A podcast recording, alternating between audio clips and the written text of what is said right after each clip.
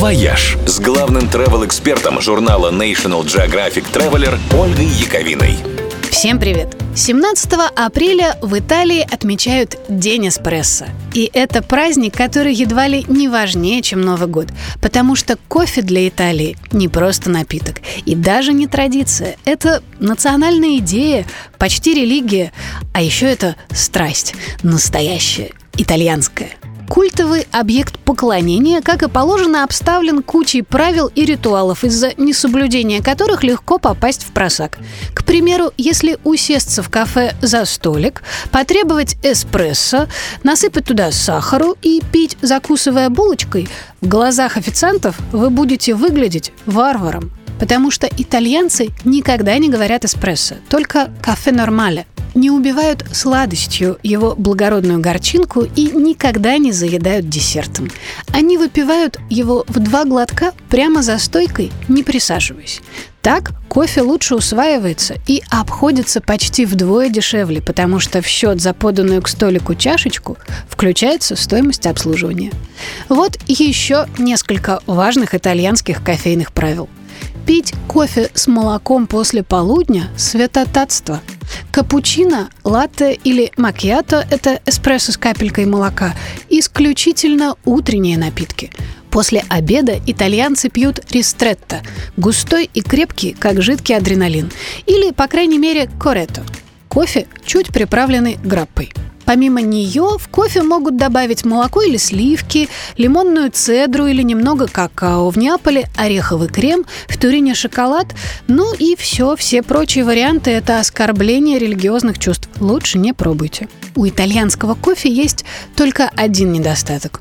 Он вызывает привыкание. Стоит распробовать, и все остальные варианты кофе навсегда для вас переходят в категорию «оно».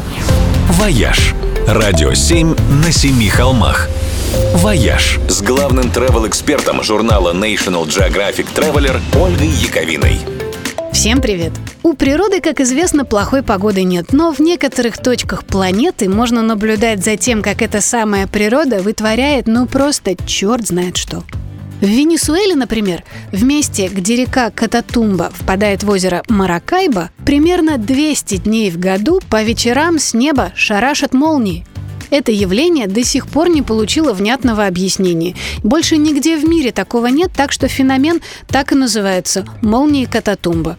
Небесные разряды фигачат с частотой от 250 до 300 ударов в минуту на каждый квадратный километр. Причем практически беззвучно.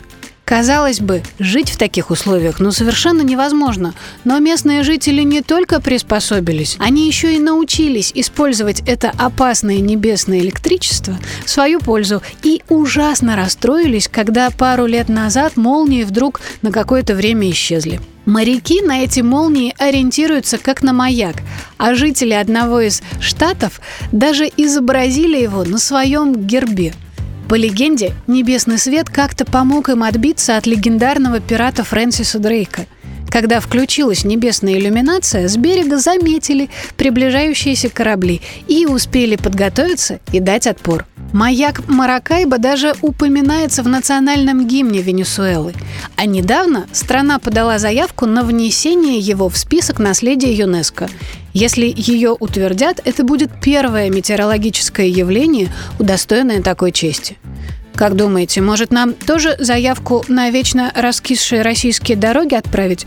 Но тоже ведь природный феномен, правда? «Вояж». Радио 7 на 7 холмах. «Вояж» с главным travel-экспертом журнала National Geographic Traveler Ольгой Яковиной. Всем привет! Один из самых клевых градостроительных трендов последних лет – это ревитализация. То есть, когда бывшие промзоны и всякие жуткие индустриальные объекты переделывают, превращая их в разные симпатичные общественные пространства, парки и даже жилые объекты. Вот, например, в Лондоне основательно взялись за старые доки у вокзала Кинг-Кросс. Грузовые причалы они превратили в трибуны. В бывших складах открыли кафе, рестораны и концертные залы. В грузовых контейнерах делают хипстерские магазинчики и точки стритфуда. И даже превратили огромные стальные газгольдеры в элитные дома с панорамным остеклением. Примерно так же поступили со старым газохранилищем в Вене. Гигантские контейнеры для угольного газа перестроили в жилой район.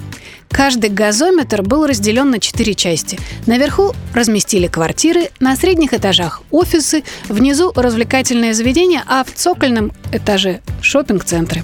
Теперь это один из самых завидных адресов в городе, а была унылая промзона. А в Сиэтле умудрились превратить в милый семейный парк бывший угольный завод. Жуткого вида железная конструкция с техническим водоемом, казалось бы, годится разве что для съемок фильмов о жизни после апокалипсиса. Но архитекторам удалось трансформировать бывшие башни, дымоходы, трубы и ангары в разноцветный детский лабиринт. Центральную котельню они превратили в площадку для пикника со столиками и грилем, а компрессорно-вытяжной вентилятор – в детскую площадку. Теперь тут зеленеют газоны, цветут цветы, а технический водоем стал милым прудом с рыбками. Но правда же здорово. «Вояж» – радио 7 на 7 холмах.